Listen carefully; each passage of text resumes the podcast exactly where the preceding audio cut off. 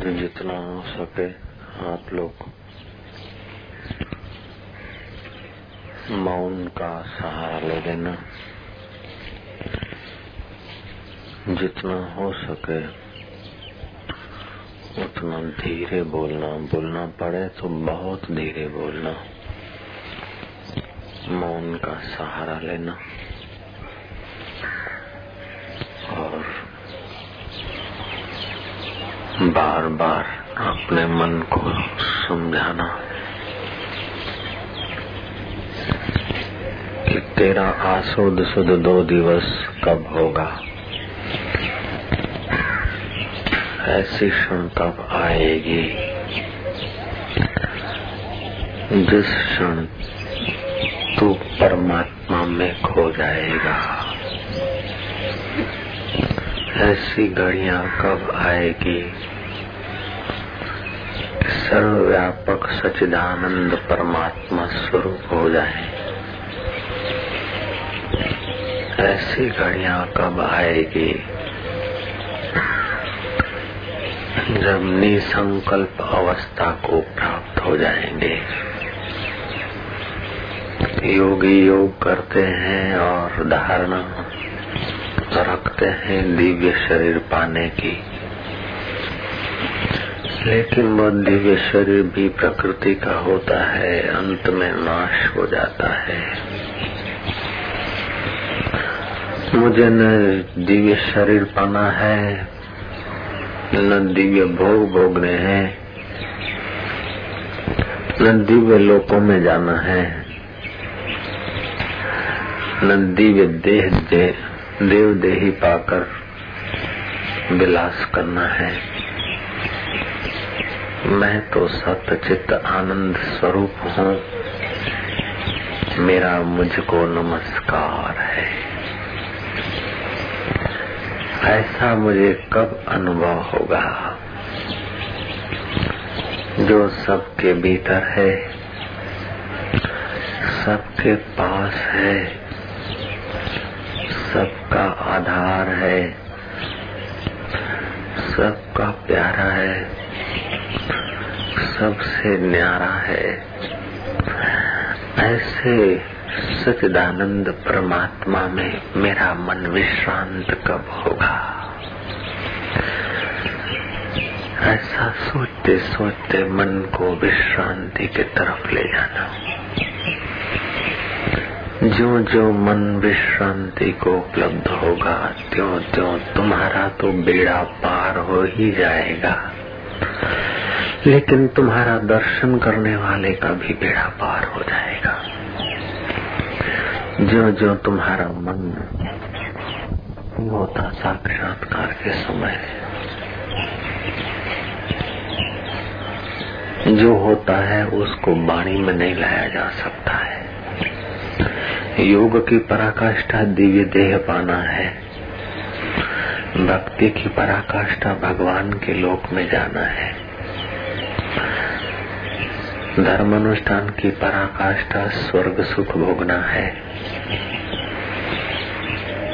लेकिन साक्षात्कार की पराकाष्ठा अनंत अनंत ब्रह्मांडों में जो फैल रहा चैतन्य है, जिसमें कोटि कोटि ब्रह्मा होकर लीन हो जाते हैं, जिसमें कोटि कोटि इंद्र राज्य करके भी नष्ट हो जाते हैं। जिसमें अरबों और खरबों राजा उत्पन्न होकर लीन हो जाते। उस चैतन्य स्वरूप में अपने आप को ऐक्य अनुभव करना ये साक्षात्कार की कुछ खबरें हैं। धर्म में, भक्ति में, योग में और साक्षात्कार में क्या अंतर ही समझना चाहिए? योग मन और इंद्रियों को शुद्ध करने में काम आता है।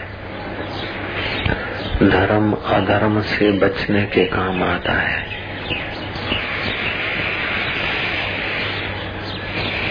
भक्ति भाव को शुद्ध करने के काम आती है। भोग हर्ष पैदा करने के काम आते हैं। योग, हर्ष और शोक को दबाने के काम आता है। लेकिन साक्षात्कार इस सबसे ऊँची चीज़ है।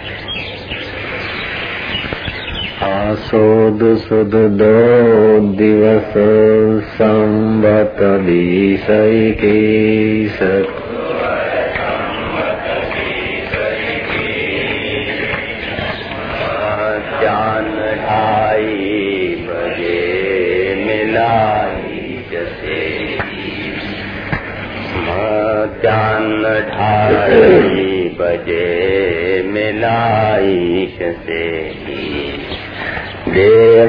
कभी मिथ्या हुए। जगत हुआ निसार गुरुवर जगत हुआ निसार हुआ आत्मा से तभी अपना साक्षात्कार। हुआ आत्मा से अभी अपना साक्षात्कार। सब बैठे हैं। थोड़ी देर रिसर्च कर लो। बाद में इधर आ जाओ। शवासन में शरीर को कुछ भूलने का प्रयोग सीख लेंगे। फिर प्रसाद लेके साढ़े दस बजे, पौने ग्यारह के करीब। उसका बयान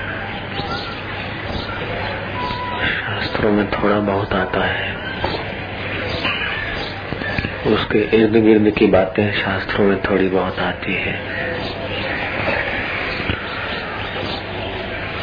धर्म से स्वर्ग आदि की उपलब्धि होती है। स्वर्ग में जाना पड़ता है।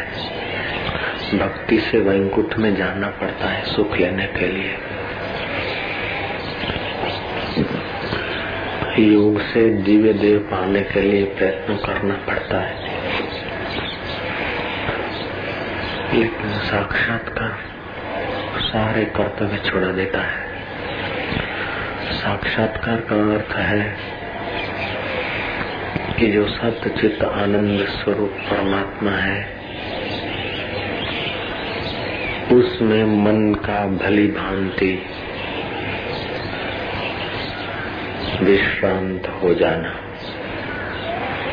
साक्षात्कार कैसा होता है, इसके बारे में कितना भी प्रयत्न किया जाए, पूर्ण उसका बयान नहीं हो सकता है। लेकिन और साधनाओं का फल लोक, लोकांतर में पाने का होता है। आत्म साक्षात्कार फिर कहीं जाकर कुछ पाना नहीं रहता। कुछ पाना भी नहीं रहता, कुछ खोना भी नहीं रहता। धर्मात्मा यदि अधर्म करेगा तो उसका पुण्य नाश हो जाएगा। योगी यदि दुराचार करेगा तो उसका योग बल नष्ट हो जाएगा। भक्त यदि भगवान की भक्ति छोड़ देगा तो अभक्त हो जाएगा। साक्षात्कार का मतलब एक बार साक्षात्कार हो जाए फिर वो तीनों लोगों को मार डाले, फिर भी उसको पाप नहीं लगता।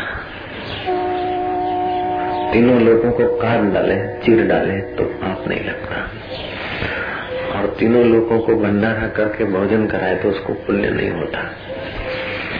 क्योंकि एक ऐसी जगह पर पहुँचा है कि वहाँ पुण्य नहीं पहुँच सकता।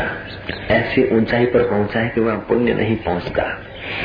ऐसी ऊंचाई पर खड़ा है कि वहाँ पाप भी नहीं पहुँचता। ऐसी ऊंचाई पर खड़ा है कि वहाँ धर्म भी नहीं पहुँचता और ऐसी ऊंचाई पर खड़ा है, वहाँ अधर्म भी नहीं पहुँचता है। वो आत्मवेता एक ऐसी जगह पर खड़ा है। राज अखा भगत कहते हैं, राज करे रमणी रमे के ओढ़े मृग छाल वो करे सो सहज में सो साहिब का लाल। ये आत्मज्ञान भगवान श्री कृष्ण अर्जुन को सुनाते हैं। त्रय गुणा विषया वेदा। वेदों का ज्ञान, वेदों की उपलब्धियाँ भी तीन गुण के अंतर्गत है। निस्त्रय गुणा भवा अर्जुना, अर्जुन तू तीनों गुणों से पार चला जा। गुणातीतो भवा अर्जुना। ज्ञानी क्या होता है? सत्व गुण भी नहीं चाहता। भक्त सत्व गुण चाहता है, भोगी रजोगुण चाहता है, आलसी तमोगुण चाहता है। आलसी तमोगुण में सुख ढूंढता है, भोगी रजोगुण में सुख ढूंढता है, और भक्त सात्विक सात्विक ऊर्दुस गच्छन्ति सत्वा। वो सत्व, सत्वलोक में जाता है। ज्ञानी ज्ञानी तीनों गुण और तीनों लोकों को काक विष्टा जैसा जान लेता है, आत्मा को जानने से। कबीरा मन निर्मल भयो, जैसे गंगा नीर पीछे पीछे हरी फिरे, कहत कबीर कबीर। ज्ञानी का अर्थ है कि जिसके पीछे पीछे ईश्वर भी घूम ले। भक्त का अर्थ है जो भगवान के पीछे घूमे। भोगी का अर्थ है जो भोग के पीछे घूमे। योगी का अर्थ है जो दिव्य देह पाने के पीछे घूमे। अभी घूमना बाकी है। साक्षात का अर्थ है कि बस जानना था सोई, जाना काम क्या बाकी रहा, लग गया पूरा निशाना काम क्या बाकी रहा। देह की प्रारंभ से मिलता है सब कुछ सब कुछ, नाहक जग को रिझाना काम क्या बाकी रहा। लाख चौरासी के चक्कर से थका, खोली कमर, अब रहा आराम पाना काम क्या बाकी रहा। साक्षात्कार का मतलब है पूर्ण विश्रांति, पूर्ण ज्ञान, पूर्ण शांति, पूर्ण उपलब्धि। पूर्ण तो एक परमात्मा है, जिसने परमात्मा के सत्यत्व को, परमात्मा की चेतनत्व को, परमात्मा के आनंदत्व को, परमात्मा के अमित तत्व को जानकर अपने देह का गर्व और अपने देह का अभिमान और अपने देह की कृति तुच्छ मानकर अलविदा कर दी। गुरु कृपा से। उसका नाम है साक्षात्कार। तो आसोद सुद दो दिवस, आज वही दिन है। संबत बीस इक्कीस, मध्यान्ह ढाई बजे मिला ईश्वर से, ईश्वर ईश्वर से मिलता है। भोग में है तो भोगी भोग से मिलता है, त्याग में त्यागी त्याग करता है। तपस्वी भी लोकांतर में सुख से मिलता है। लेकिन साक्षात्कार का अर्थ है कि ईश्वर ईश्वर से मिले। देवम भूतवा देवम यजेत। निर्वासनिक हो तो तुम ईश्वर हो। निश्चिंत हो तो तुम ईश्वर हो।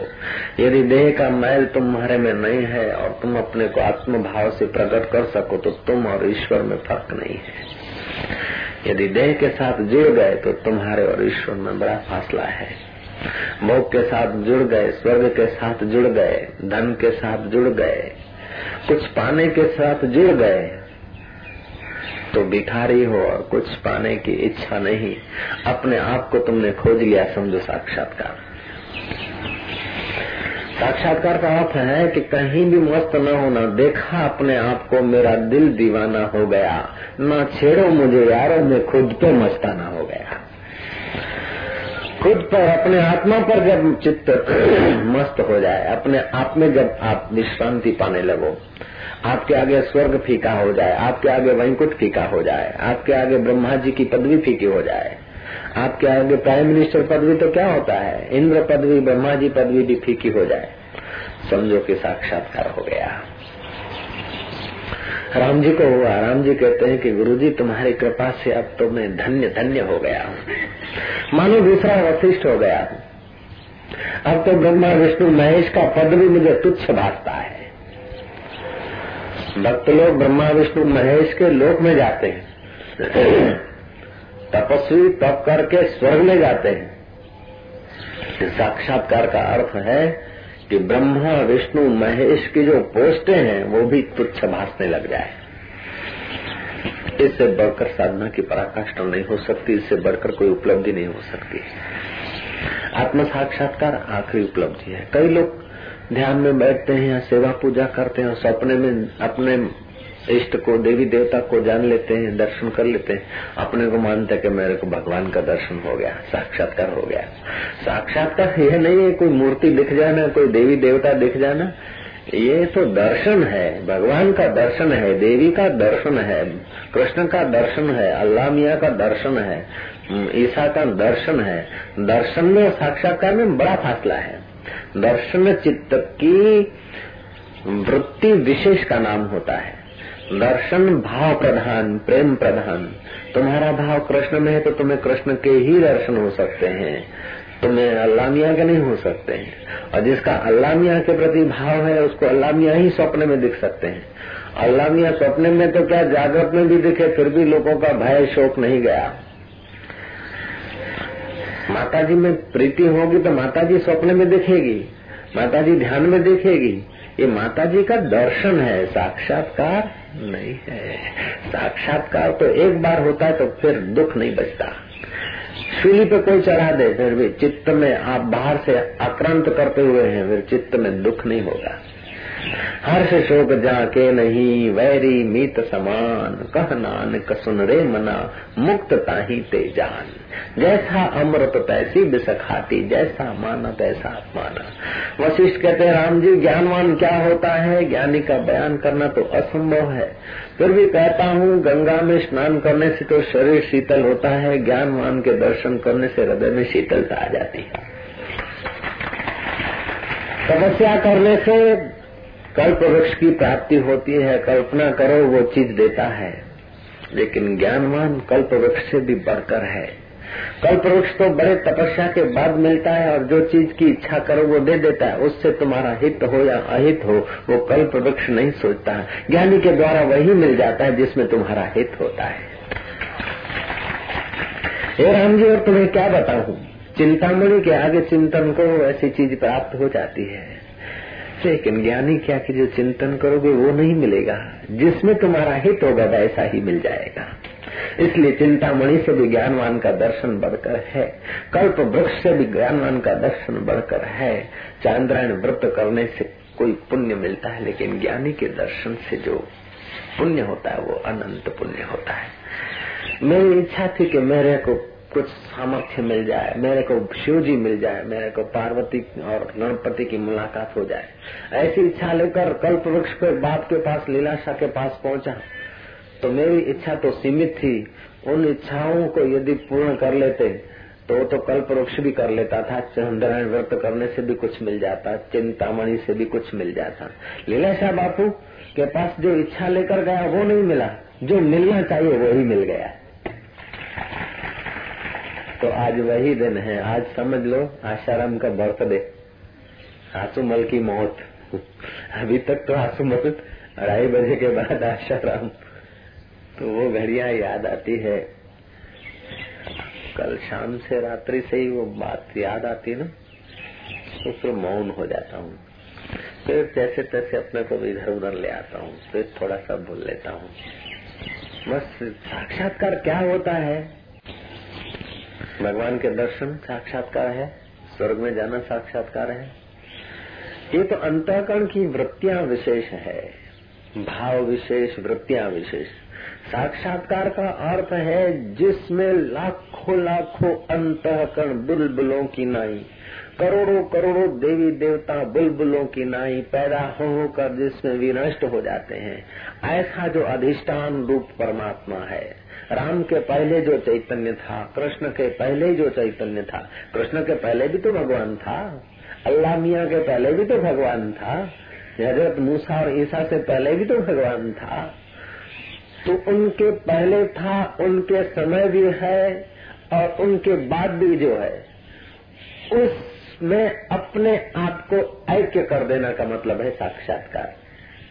अल्लाह मिया के दर्शन कर लेना तो अल्लाह मियाँ भी मरता है। तो दर्शन करने वाला भी मरता है। साक्षात्कार का अर्थ है कि ये देह और अल्लाह मियाँ के देह, भगवान और कृष्ण देवी देवों के देह, ये सब देह जिनसे चलित होती है। ये सब देह जिनका, सब देहों का जो आधार है, सब देह पैदा हो होकर जिसमें मिट जाती है, उस चैतन्य स्वरूप का अभेद भाव से साक्षात्कार होता है। वो आखिरी चीज़ होती है। अपनी अपनी जगह पर और ठीक है, कर्म भी ठीक है, भक्ति भी ठीक है, सेवा भी अच्छा है। सेवा करने से अंतकरण शुद्ध होता है। बिना सेवा के ज्ञान का रास्ता नहीं मिलता। बिना भक्ति के साक्षात्कार में प्रीति नहीं होती। भक्ति साधन है। कर्म भी साधन है। साक्षात्कार फल है। जन्म जन्म जतन करते करते कोई के कोई कोई पहुँच जाता है वहाँ। और जो पहुँच गए, उनके सानिध्य में मेरे को कुछ साधकों ने बताया कि मैं गए थे मस्तराम बाबा के पास। साक्षात्कारी पुरुष हैं। मैं हरिद्वार में था, तब वे लोग आए थे मेरे को मिलने के लिए। मैं उनको, उनकी आगमन सुनकर दूसरी जगह चला गया था। तो ढूँढने को आया गया। मस्तराम बाबा से मित्रता है स्वामी जी की। सजाती में प्रेम होता है तो मस्तराम से मिलेंगे उनसे पूछा, उनके पास गए। उनके पास गए तो मस्तराम ने देखा और समझ गए कि ये कोई अहमदाबाद के ग्राहक हैं। मस्तराम ने कहा कि भगवान कैसे मिलता है? अपने अपने साधकों से पूछा। भगवान कैसे मिलता है? प्रभु का दर्शन कैसे होता है? साधकों ने कहा कि स्वामी जी हमसे आप कैसे पूछते आप ही बताओ। मस्तराम ने कहा, ये भी बताने के लिए पूछा जा रहा है, ये भी बताने का ही तरीका है।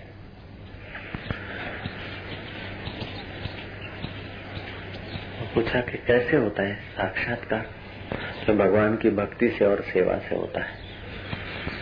तो साधकों ने पूछा कि भगवान की, कौन से भगवान की भक्ति करे ताकि जल्दी साक्षात्कार हो? बोले कृष्ण की, राम की, देवी की, और भी जिसका जो भगवान है, उसकी भक्ति करे। तब साधकों ने पूछा, किसी को साक्षात्कार किया हुआ महापुरुष मिल जाए? उसको किसकी भक्ति करना चाहिए? तो मस्त राम बोलते हैं, जिसको साक्षात्कार हो गया है, वो तो शुद्ध चैतन्य हो गया। उसमें कृष्ण की भावना करो तो कृष्ण के दीदार हो सकते हैं, राम की भावना करो तो राम दिख सकता है, बुद्ध की भावना करो तो बुद्ध दिख सकता है, चोर की भावना करो तो चोर दिख सकता है। और उसमें ब्रह्मा, विष्णु, महेश एक ही साथ दिख सकते हैं, क्योंकि ब्रह्मा, विष्णु, महेश का जो आधार है, वही आत्मा है। आत्मा की सत्ता के बिना, चैतन्य की सत्ता के बिना ब्रह्मा, विष्णु नहीं टिक सकते। तो जिस, जो चैतन्य स्वरूप में स्थिर हो गया है उसका सानिध्य मिल गया। तो फिर किसकी भक्ति करें? तो मस्तराम ने कहा, फिर भक्ति क्या करना है? फिर जैसा ज्ञानी गुरु आदेश देता है, उसके अनुसार चलना है, बस फिर भक्ति हो गया। विचार सागर के एक प्रसंग में आता है ईश्वर से अधिक गुरु में प्रीति, ईश्वर से अधिक गुरु में प्रीति करो। शिष्य बोलता है, ईश्वर से अधिक कैसे? ईश्वर तो पहले थे, अभी हैं, बाद में रहेंगे, गुरु तो नश्वर शरीर है। बोले हाँ ये बात तो ठीक है। ईश्वर पहले थे, कब पहले थे? जिसको तुम ईश्वर मानते हो, वो भी आते और जाते हैं। लेकिन जहाँ ज्ञानी पहुँचा है, ज्ञानी का शरीर आता जाता है, जैसे ईश्वर आते जाते हैं। लेकिन ज्ञानी के अंदर ईश्वर की भक्ति, पूजा, सेवा करने से अंतःकरण शुद्ध होता है और ज्ञानवानों का सानिध्य लेने से अंतःकरण शुद्ध भी होता है और अंतःकरण का अज्ञान भी मिटता है, ऐसा विचार सागर में बताया। श्रीमद भागवत के दसवें स्कंद चौरासी में अध्याय और बारहवें श्लोक में बताया। श्री कृष्ण ऋषियों के पैर धोते हैं, तब ऋषि बोलते कि तुम ऐसा क्यों करते हो? तो कृष्ण बोलते पचास वर्ष की निष्कपट भक्ति से भी हृदय का अज्ञान नहीं मिटता। जिन्होंने साक्षात्कार किया है, उनकी एक मुहूर्त की सेवा से हृदय का अज्ञान मिट सकता है। तो भक्ति से यदि आगे जाना है तो ज्ञानवानों का सानिध्य की ज़रूरत है। भक्ति तो हमने बहुत की। और बचपन में ऐसे ऐसे नाचते थे पागल होकर भगवान के लिए कि देखने वाले अच्छे अच्छे संत भी भाव विभोर हो जाते थे। भक्ति तो किया, उपासना भी किया। भक्ति और उपासना सबका फल यही है कि ज्ञानी का दर्शन हो गया। हमारे सारे पुण्यों का फल यही कि हमारे को लीलासा बापू मिल गए। हमारे जन्म जन्म की भक्ति का फल यही है कि हमारे को सदगुरु मिल गए सत्य का जिन्होंने अनुभव किया है, जो सत्य स्वरूप हो गए। कबीर जी बोलते हैं, यह तन विसकी बेलरी गुरु अमृत की खान। कबीर तटस्थ व्यक्ति है, किसी के कहे सुनने में आने वाले व्यक्ति नहीं है। काशी में रहते और पंडित को झाड़ दिया। गंगा नहाए काशी नहाए यदि पत्थर पूजे, हरी मिले तो मैं पूजू पहाड़। गंगा नहाए यदि मुक्ति मिलती है तो मछलियाँ तो चौबीसों घंटे आती रहती है।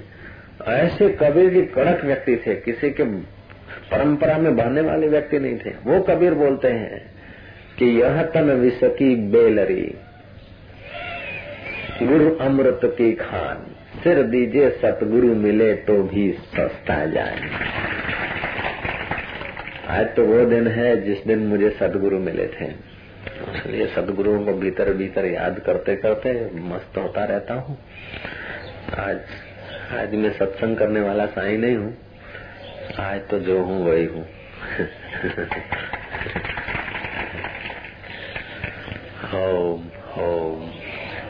और एक बार बोध हो जाए, एक बार ज्ञान हो जाए तो अज्ञान नहीं होता है। एक बार दर्शन हो जाए तो दर्शन हट जाता है।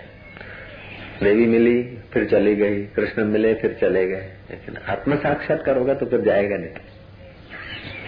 धन मिला तो नाश हो सकता है, सत्ता मिली तो छूट सकती है। कबीर जी बोलते हैं, दास कबीर चढ़ो गढ़ो ऊपर, राज्य मिलो अविनाशी। अविनाशी चीज़ की उपलब्धि का नाम है साक्षात्कार और बदलने वाली चीज़ का नाम है मुलाकात और दर्शन।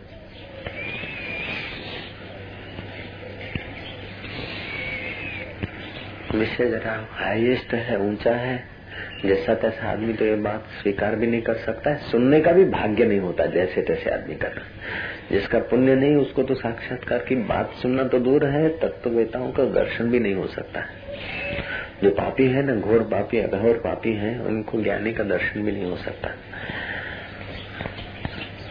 किसी का दर्शन होता है तो खाली ऊपर ऊपर से उनके शरीर का। जिनके बहुत पुण्य होते हैं, जितने जितने पुण्य बढ़ते हैं, भक्ति बढ़ती है, योग्यता बढ़ती है, उतना उतना तुम ज्ञानी को पहचान सकते हैं। ऐसे तो ज्ञानी श्री कृष्ण, ज्ञानी शिरोमणि थे। अर्जुन साथ में था तो नहीं पहचाना। जो जो अर्जुन का सानिध्य और योग्यता बढ़ती गई त्यों त्यों अर्जुन पहचानते गए। बापू के सानिध्य में भी बहुत लोग थे। जिसकी जितनी जितनी योग्यता थी, उतना उतना उन्होंने पहचाना पाया। योग्यता की पराकाष्ठा होती तो फिर पाने की भी पराकाष्ठा होती। ओम ओम ओम। तो आज खूब खूब मौन का अवलंबन लेना। आपके उठ बैठ से, आपके हिलचाल से आने वाले जो नए लोग हैं, उनको भी लाभ हो। आपके मौन के वाइब्रेशनों से आने वाले के मन की भी चंचलता कम होगी। आपके आत्मज्ञान के विचारों से आने वाले के विचार भी बदल सकते हैं। जितना हो सके, उतना मौन और कम से कम बोलना, आवाज़ धीरे भीतर खुशियाँ भर रखना, प्रसन्न रहना। रिसेस के बाद शब आसन है शब आसन से शारीरिक तंदुरुस्ती होती है। वो मौका मिला तो अभी आ जाऊँगा और जो अंदर से आ गया तो अभी आ जाऊँगा। नहीं आया तो फिर कल देखा जाएगा। हो हो फिर तुम कर लेना। आसन वासन थोड़ा कर लेना। लेट के शरीर को खींच लेना, ढीला छोड़ देना। जरा ताजे हो जाओगे। फिर क्या करना है कि मन को पैर के तरफ़ घुमाना है कि ये पैर तंदुरुस्त हो रहा है। यहाँ की नाड़ियाँ शुद्ध हो रही है दाया पैर की। फिर बाया पैर की, फिर पेट में शुद्धि हो रही है। फिर छाती का भाग मेरा स्वच्छ और शुद्ध हो रहा है। मस्तक के ज्ञान तंतुओं में शांति मिल रही है और आत्मसत्ता प्रवाह सारे शरीर में फैल रहा है। ऐसी भावना करके शब आसन में से लाभ लिए जाते हैं, मौका मिलेगा तो करा लेंगे। ओ ओ छो विचारिया तह में ईंदा माण्हू कहड़ा कहड़ा। हर हिक खां बेगानो आहियाँ हर हिक सां थम यारी। हिन हुन सां छा मुंहिंजो मतलब मुंहिंजी दुनिया न्यारी।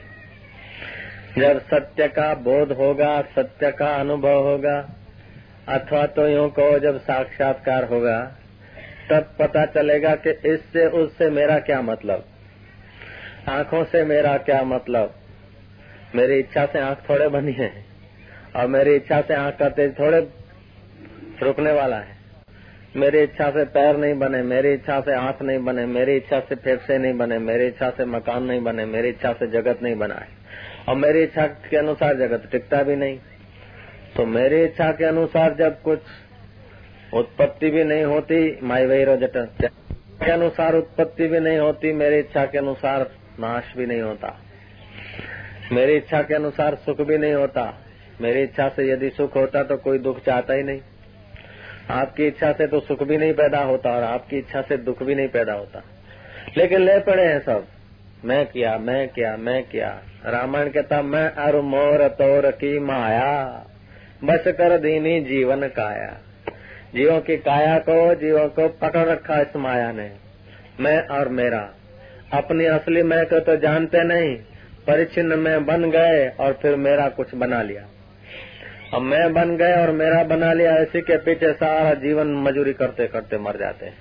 केवल संसारी मजूरी करते ऐसा बात नहीं, तपस्वी भी मजूरी करते हैं। जय राम जी की।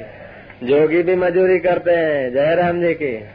मजूरी कर करके पैंतीस साल तक फिर अंत में बोलते हैं कि बड़ा अशांत हूँ, बड़ा दुखी हूँ, दिव्य शरीर नहीं मिला।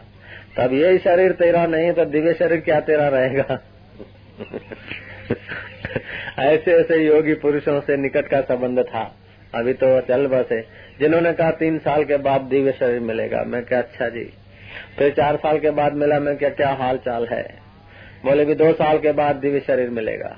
ऐसे करते करते वो बेचारे चले गए संसार से। दिव्य शरीर नहीं मिला।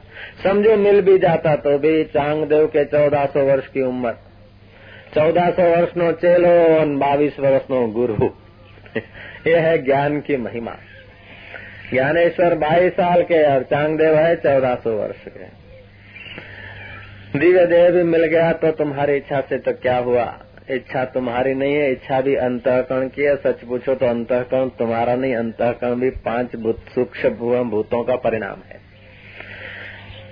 तो अथर्वेद का उनतालीसवा अध्याय उसका उपनिषद है ईशावास्य। और ईशावास्य उपनिषद का पहला मंत्र है, ईशावास्यम इदम सर्वम।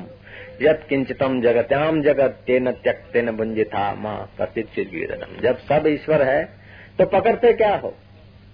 ये मेरा और ये तेरा, ये अपना और हो पराया। ना समझी धर्म की, ना समझी से विखवाद पैदा होता है। धर्म को समझ लेने के लिए आपको पूर्वाग्रह दुराग्रह, अथाग्रह सब छोड़ना पड़ता है। जो जो तुम भक्ति करते हो जो जो हृदय पवित्र होता है त्यों त्यों आग्रह कम होता जाता है। यूँ भी वाहवा वाह यूँ भी वाह वाह जितना जितना आग्रह रहता है, समझो उतनी इतनी जटिलता है। तो जो लोग जिद्दी हैं, जो जटिल हैं, उन लोगों के लिए तीर्थ यात्रा है। टकरे खाओ। घाट वाले बाबा बोलते थे, जिसको तत्वमसी महावाक्य समझ में नहीं आता, उसके लिए सजा है। ए, यात्रा करो इतना उपवास करो इतना यज्ञ करो इतना तप करो इतना जप करो। ये जटिल लोगों के लिए सजा है। जो जिज्ञासु है उसके लिए तो गुरु कृपा ही केवलम शिष्य से परम मंगल। देखा अपने आप को मेरा दिल दीवाना हो गया ना छेड़ो मुझे यारों में खुद पे मस्ताना हो गया। आज तक तो कोई स्वर्ग पे मस्ताना होता है, कोई वैंकुट पे मस्ताना होता है, कोई पति पे मस्ताना होता है, कोई पत्नी पे मस्ताना होता है, कोई सत्ता पे मस्ताना होता है, कोई चुनाव पे मस्ताना होता है, कोई हार में मस्ताना होता है, कोई जीत में मस्ताना होता है।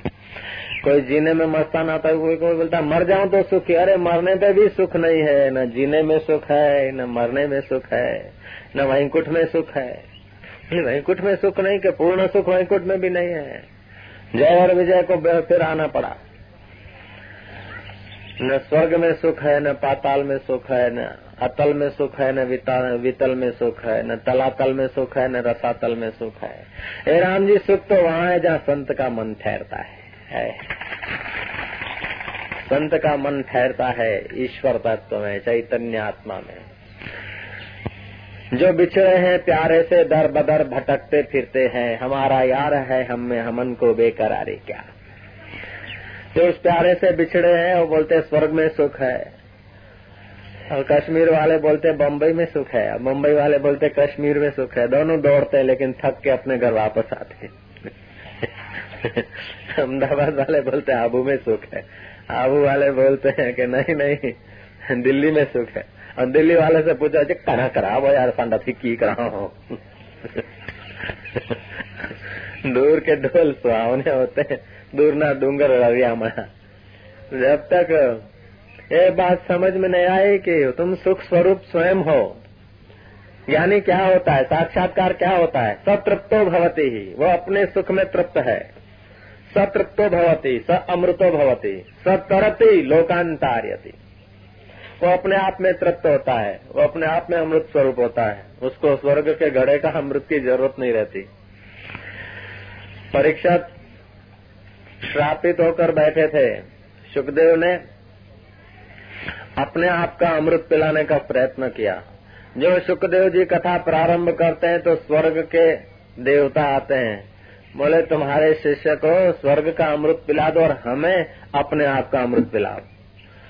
सुखदेव जी बोलते, तुम देवता लोग यहाँ भी सौदेबाजी करते हो, तुमको नहीं पिलाएँगे कांच का टुकड़ा देकर तुम कोहिनूर चाहते हो? अरे, स्वर्ग का अमृत पीने से तो पुण्य नाश होते और सत्संग का अमृत पीने से ब्रह्म ज्ञान का अमृत पीने से तो पाप नाश होते हैं। स्वर्ग में हुरे मिलती है, हुरे मना, बिस्त में। यहाँ संयम से रहो, ऐसा वैसा करो, बिस्त में खुदा ताला के वहाँ तुम्हें हुरे मिलेगी। अर्थात जो लोग जिद्दी हैं जिनका मांस और शराब का भक्षण है प्याज और लहसुन और आदि आदि खुराक खाते उनके प्राण नीचे के केंद्र में रहते तो उनकी जीवन शक्ति सेक्स के तरफ़ फोर्स लगाती तो ऐसे लोगों को धर्म की या संयम की बात गले नहीं उतरेगी। तो ऐसे लोगों के लिए शास्त्र में प्रलोभन दिया गया कि यहाँ ईमानदारी से रहो हाँ, पराई नारी के तरफ़ नहीं देखो। और तुम संयमी रहोगे तो बिस्त मिलेगा। और बिस्त में क्या है? हूरे मिलेगी, अर्थात वैश्याएँ मिलेगी। इधर किसी की पत्नी से दुराचार, अनाचार न करो तो वहाँ तुम्हारे को छूट मिल जाएगी, परिया मिलेगी। तो उसका सुख अभी यहाँ, उसको संयत करना है, क्योंकि सच्चा सुख तो है नहीं, वो तो गलत सुख के तरफ़ जा रहा है। संयत करने के लिए प्रलोभन दे दिया, लेकिन वो बिस्त में जाएगा हुरे भोगेगा, थकेगा, मादा पड़ेगा मरेगा, फिर रोएगा। ज्ञानी के लिए रोना नहीं है। ज्ञानी के लिए बिस्त की हुरे कुछ नहीं होती है। स्वर्ग की अप्सराएँ कुछ नहीं होती है। ब्रह्मलोक का सुख कुछ नहीं होता।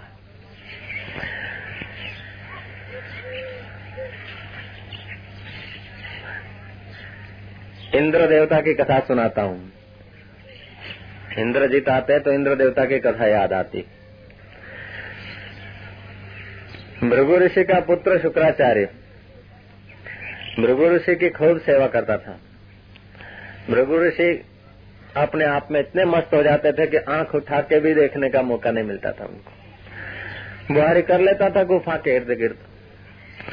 तो ऐसे ब्रह्मवेता महापुरुष की सेवा करने मात्र से शुक्र के पाप नाश हुए। हर इंसान के अपने वाइब्रेशन होते हैं वेव्स होते हैं, आंदोलन होते हैं। ये तो अभी आधुनिक विज्ञान भी सिद्ध करता है कि सज्जन आदमी के हाथ में दिया हुआ पानी का मटका 20 मिनट।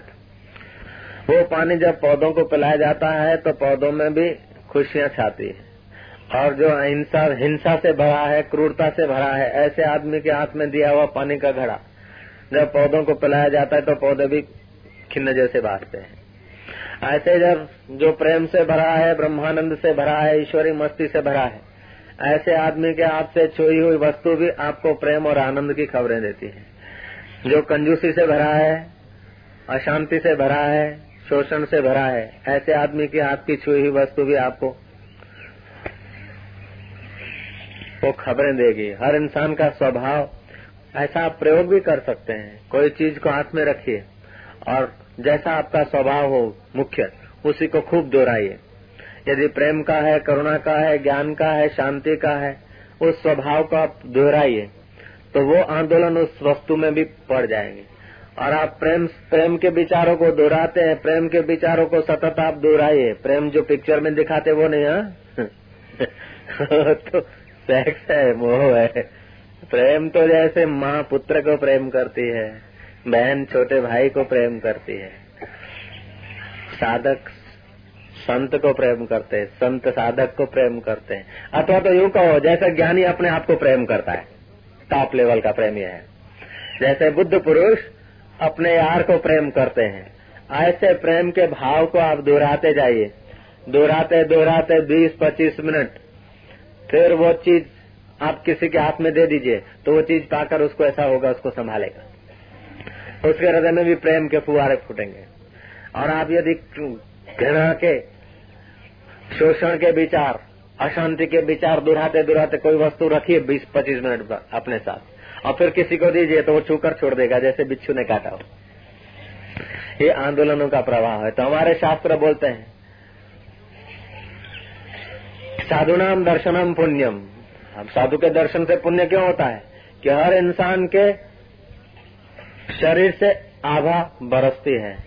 और उसमें भी जो पॉइंटे हैं शरीर की, जैसे हाथ की पॉइंटे हैं, आँखों की, किकियों की पॉइंटे हैं, ऐसे पॉइंटों से वो आभा ज़्यादा बरसती तो साधु के दर्शन से, साधु जब परमात्मा को प्रेम करता तो उसके दर्शन से वो आभा बरसती है।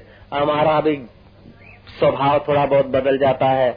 हमारे चित्त में शांति आने लगती है, त्याग आने लगता है, प्रेम आने लगता है ईश्वर का। और दुराचार आदि दूर हो जाते हैं धीरे धीरे तो मैं वो बात सुना रहा था कि स्वर्ग में जाकर सुख पाऊँगा, अथवा धन कमाकर सुख पाऊँगा, अथवा तंदुरुस्ती कमाकर सुख पाऊँगा, अथवा कुछ पाकर, कुछ लेकर यदि सुख की कोई इच्छा रखता है तो समझो मरुभूमि में विश्रांति करने का सोचता है। संसार मरुभूमि है देखते देखते बदलता जाता है। कुछ पाकर, कुछ लेकर, कुछ करके जो भी सुख मिलेगा, वो कुछ छूटेगा, कुछ न करोगे तब वो सुख छूट जाएगा। जो भी संयोगिक सुख है, जो भी संयोगिक उपलब्धियाँ हैं, तंदुरुस्त को बीमारी का भय होता है, धनवान को निर्धनता का भय होता है, यशस्वी को अपयश का भय होता है, और जिंदे को मौत का भय होता है। तो ये सब उपलब्धियों के पीछे नाश और भय छुपा है। यदि आत्म उपलब्धि हो जाए तो फिर भय नहीं होता है। दिव्य शरीर पाने की इच्छा है, दिव्य शरीर पा लिया तो दिव्य शरीर की भी अपनी मर्यादा होगी, चला जाएगा, नष्ट हो जाएगा। और दिव्य शरीर नहीं पाया तो अंत में खिन्न होकर मरना पड़ता है।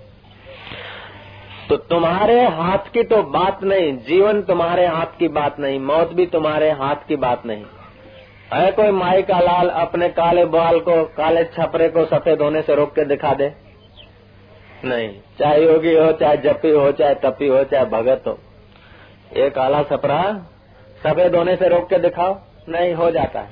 तो जब काले बाल ढोले होने से रोकना तुम्हारे हाथ की बात नहीं है।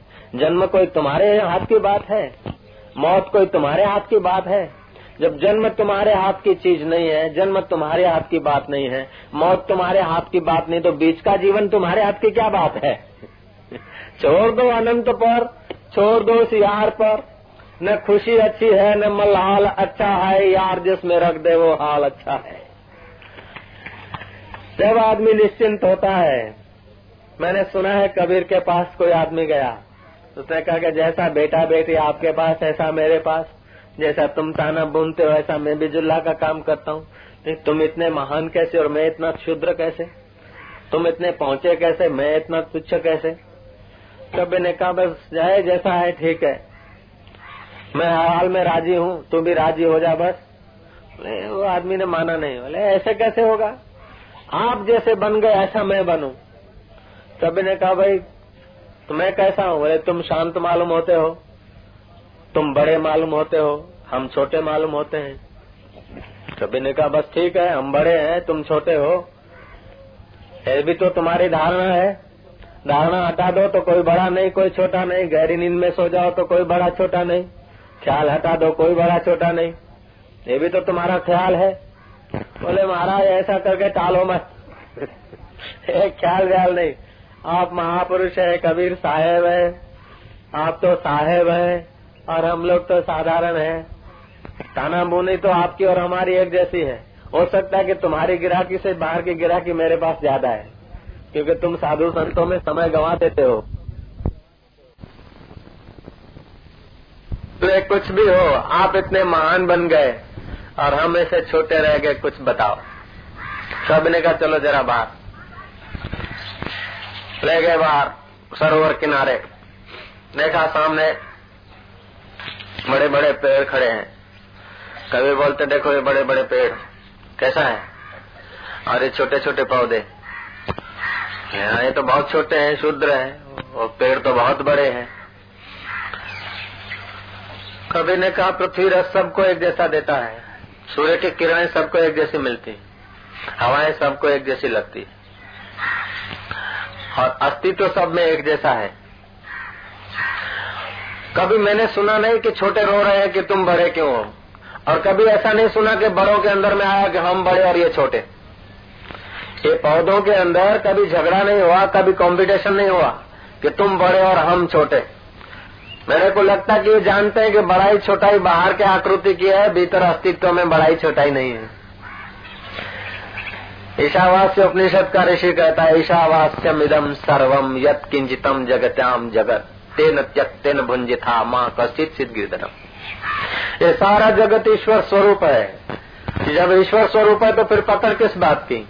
अगर यू हो गया तो वाह वाह रू हो गया तो वाह वाह। रास्ता चाहे भक्ति का हो, चाहे योग का हो, चाहे ज्ञान का हो, लेकिन तुम्हारे जीवन में समता जितनी होगी, उतना सुख बढ़ेगा।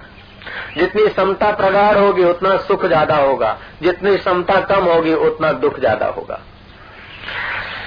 तो भृगु ऋषि अपनी समता में मस्त हैं। भृगु ऋषि की सेवा करते करते शुक्र। मूर्ता से तो पार हुआ, लेकिन सत्य में ठहरा नहीं। जो लोग कुछ नहीं करते, उससे तो योग साधना करने वाले अच्छे हैं। जो कुछ नहीं करते, उससे तो साधु सेवा करने वाले अच्छे हैं। जो कुछ नहीं करते, उससे तो अगरबत्ती करने वाले भी अच्छे हैं। लेकिन साक्षात्कार का जहाँ प्रश्न आता है, वहाँ तो फिर बात साफ़ बोलनी पड़ेगी। तो शुक्र ने साक्षात्कार नहीं किया था। शुक्र ने अपने आप में विश्रांति नहीं पाई थी। और संसारी मूर्खों की नाई जगत में भटकान भी नहीं थी।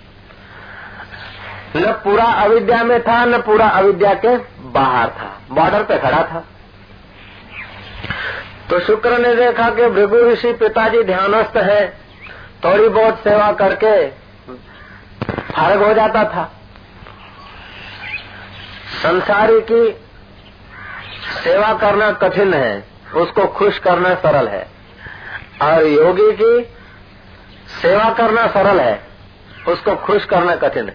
संसारी को जरा सा पोलसन लगा तो खुश हो जाएगा, लेकिन उसकी मांगे पूरी करो तो नाक में दम आ जाएगा। और योगी को पोलसन लगाओ तो काम नहीं होगा।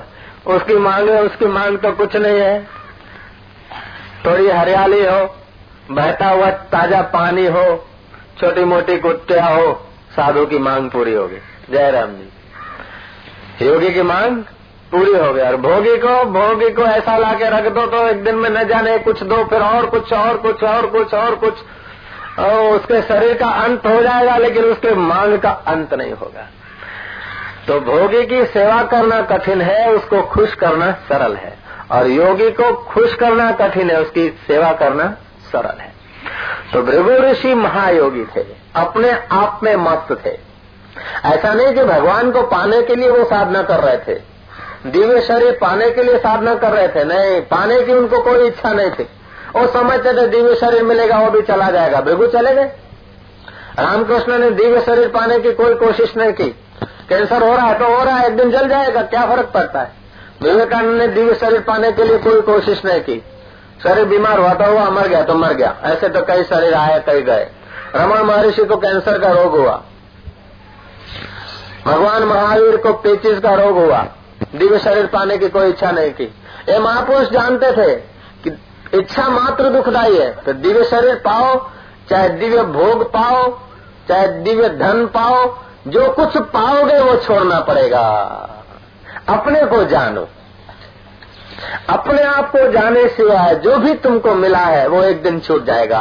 फिर चाहे मकान मिला है, चाहे कार मिली है, चाहे राज मिला है, अपने आप को, अपने आत्मा को छोड़कर जो भी कुछ मिला है, वो सदा नहीं टिकता। हो सकता है दस साल टिके, किसी का हज़ार साल टिके। हो सकता है पौधा दस दिन रहे और पेड़ दस सौ वर्ष रहे, लेकिन आखिर में सब अलविदा लेंगे। तो ऐसे ऐसे जो बुद्ध पुरुष इस पृथ्वी पर हो गए, महापुरुष हो गए उन महापुरुषों में के एक थे भृगु ऋषि। तो भृगु ऋषि अपने आप में विश्रांति पाए हुए थे, समाधि का सुख लेते थे, अपने आत्मानंद में मस्त रहते थे।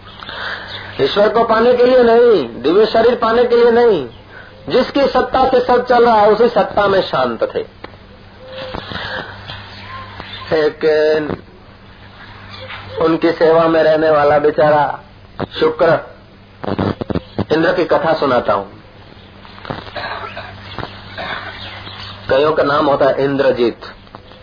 इंद्र माना जो इंद्रियों में रमण करता हो। अथवा इंद्रियों के पीछे अथवा इंद्रियों के सत्ता स्वरूप में जाता हो। इंद्रजीत माना जो इंद्र इंद्रियों के रमण के भी जीत के पार बैठ गया हो। इंद्र को भी जीत ले। जय राम जी के। तो भृगु ऋषि तब करते थे। उनकी सेवा के कारण वो वाइब्रेशन मिले तो शुक्र भी थोड़ा बहुत ध्यान करना सीख गया। ध्यान ध्यान में शुक्र, मूलाधार, स्वादिष्टान, चक्र की यात्रा करता करता आज्ञा चक्र में आया। जब आज्ञा चक्र में आदमी आ जाता है तो सूक्ष्म जगत में क्या क्या कुछ हो रहा है पता चलता है थोड़ा बहुत। ध्यान के समय। तो शुक्र ध्यान में था। शुक्र ध्यान कर रहा था। ध्यान ध्यान में शुक्र ने देखा कि कोई अप्सरा आकाश मार्ग से उड़ी जा रही विश्वाजी नाम की अप्सरा। शुक्र को वहाँ क्या है, ये मिल जाए तो कैसा अच्छा? क्योंकि अपना आपा नहीं मिला है। आत्मा का सुख नहीं मिला है। आत्मा का सुख जब तक नहीं मिलता, तब तक कोई कहाँ भी बैठे, कुछ न कुछ बेईमानी कर ही देगा मन। चाहे फिर मंदिर में बैठो, चाहे मक्का में बैठ जाओ, चाहे काशी में बैठो, चाहे वैंकुट में बैठो, चाहे इंद्र देवता के पास बैठो, जब तक आत्म सुख नहीं मिला, तब तक सुख के लिए मन कुछ न कुछ पापा मारेगा मारेगा मारेगा। तो सीधा नहीं तो टेढ़ा, अभी नहीं तो बाद में, लेकिन करेगा ज़रूर। करता है कि नहीं करता? सुख के लिए मन दौड़ा दौड़ करता है कि नहीं करता? हाँ। क्यों सुख स्वरूप चैतन्य से ही तुम्हारा प्रादुर्भाव हुआ है। जैसे अग्नि सूर्य से प्रकट हुआ है, गंगा समुद्र से प्रकट हुआ है तो गंगा समुद्र के तरफ़ भागती है, चाहे कोई भी गंगा हो, कोई भी पानी हो, समुद्र के तरफ़ दौड़ता है। दिया कोई भी हो, कैसा भी जला हो, अग्नि को, लेकिन लौ आकाश के तरफ़ जाएगी। ऐसे जीव को कहीं भी रखो, वो आनंद के तरफ़ भागेगा। कीड़ी को कहीं भी रख दो, जहाँ सुख होगा, वहाँ टिकेगी, नहीं तो भागेगी। मच्छर को भी जहाँ सुख मिलेगा, वहाँ जाएगा। मनुष्य को भी जहाँ सुख मिलेगा, वहाँ जाएगा। सुबह से शाम तक हर प्राणी का यही चेष्टा रहती है, सुख पाने की। उसके सिवा और कोई कोशिश नहीं। जो भी कुछ कर रहा है कोई, वो सुख पाने के लिए ही कर रहा है। धन किस लिए कमाते हो? सुख के लिए। कार किस लिए चाहिए सुख के लिए। टेलीफोन किसके लिए चाहिए सुख के लिए। अब देखा कि ज़रूरत नहीं और पैसे भरने पड़ते हैं, टेलीफोन निकाल दिया। निकाला किसके लिए? सुख के लिए टेलीफोन लाया किसके लिए सुख के लिए गाड़ी लाया किस लिए सुख के लिए और बेचने की इच्छा हो रही किस लिए कंटालो आए थे रोज रोज आप फुटी उनते फुटी गाड़ी रखो जीवन जीते किस लिए हो सुख के लिए ए भगवान मर जाऊं तो अच्छा वो भी किस लिए करते हैं सुख के लिए झगड़ा किस लिए करते हो आ रोज रोज આંબડી આંબડી કંટાળો હોય દે તો બસ એને સીધો જ કરી દેવો છે लड़ाई किस लिए करते हैं सुख के लिए।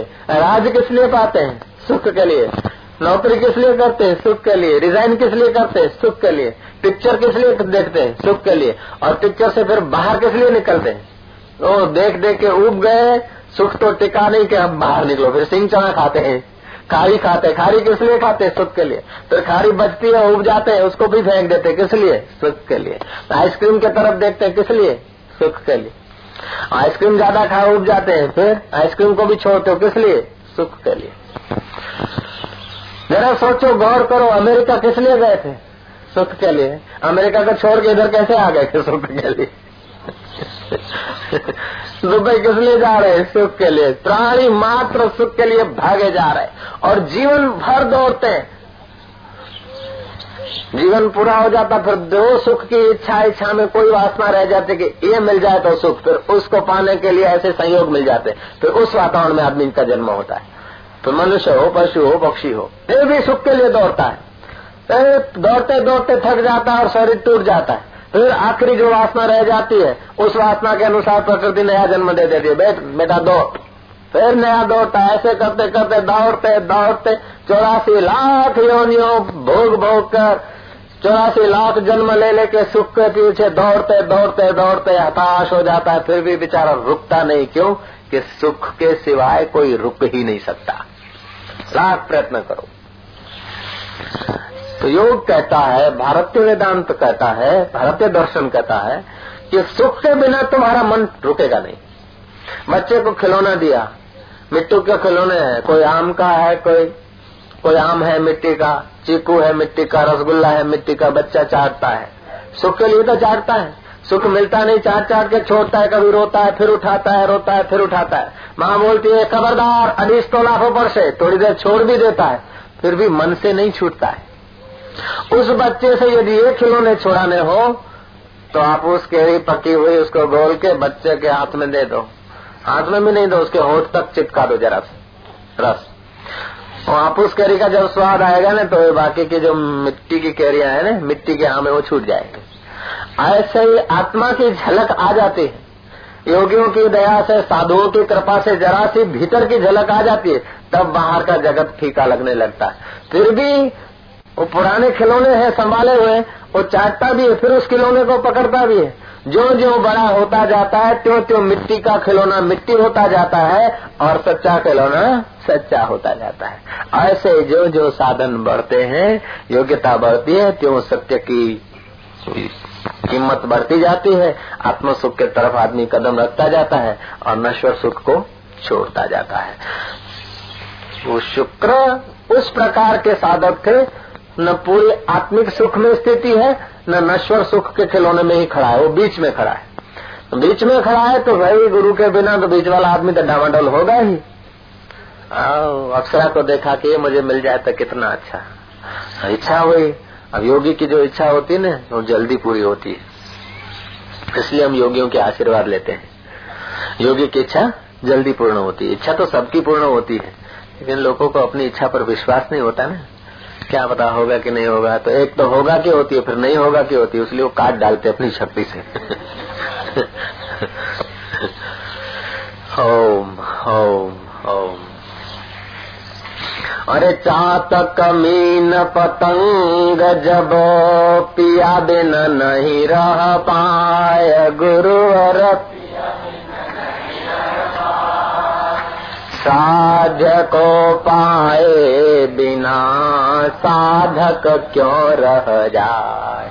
साध्य को पाए बिना साधक क्यों रह जाए? ऐसी तीव्र इच्छा होगी तो साध्य भी मिल जाता है। हम लोगों की इच्छा ढिचू पिचू होती। शुक्र की इच्छा भोग के प्रति थी। भोगियों की इच्छा भोग के प्रति होती तो भोग पा लेते हैं। योगियों की योग के प्रति होती तो योग पा लेते हैं। वकीलों की वकीलात के प्रति इच्छा होती तो वकील हो जाते और जब सत्संग सुनते तब समझते कि अरे, बुद्धि को खर्च डाला, लड़ाई झगड़ों में।